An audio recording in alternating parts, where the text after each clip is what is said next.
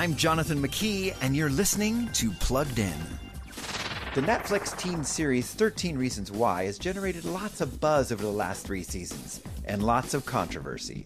The creators of the TV MA rated show argued it was designed to create conversation, but some mental health professionals suggested it potentially fed suicidal tendencies.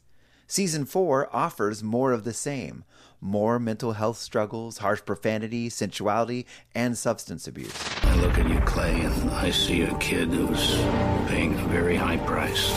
Sure, the series is still touting disclaimers before each episode, and it directs viewers to a website with crisis hotlines for at risk teens. But do you and your teens really need to watch this explicit show to have important conversations like these? Before streaming the latest shows, visit pluggedin.com slash radio. I'm Jonathan McKee for Focus on the Families Plugged In.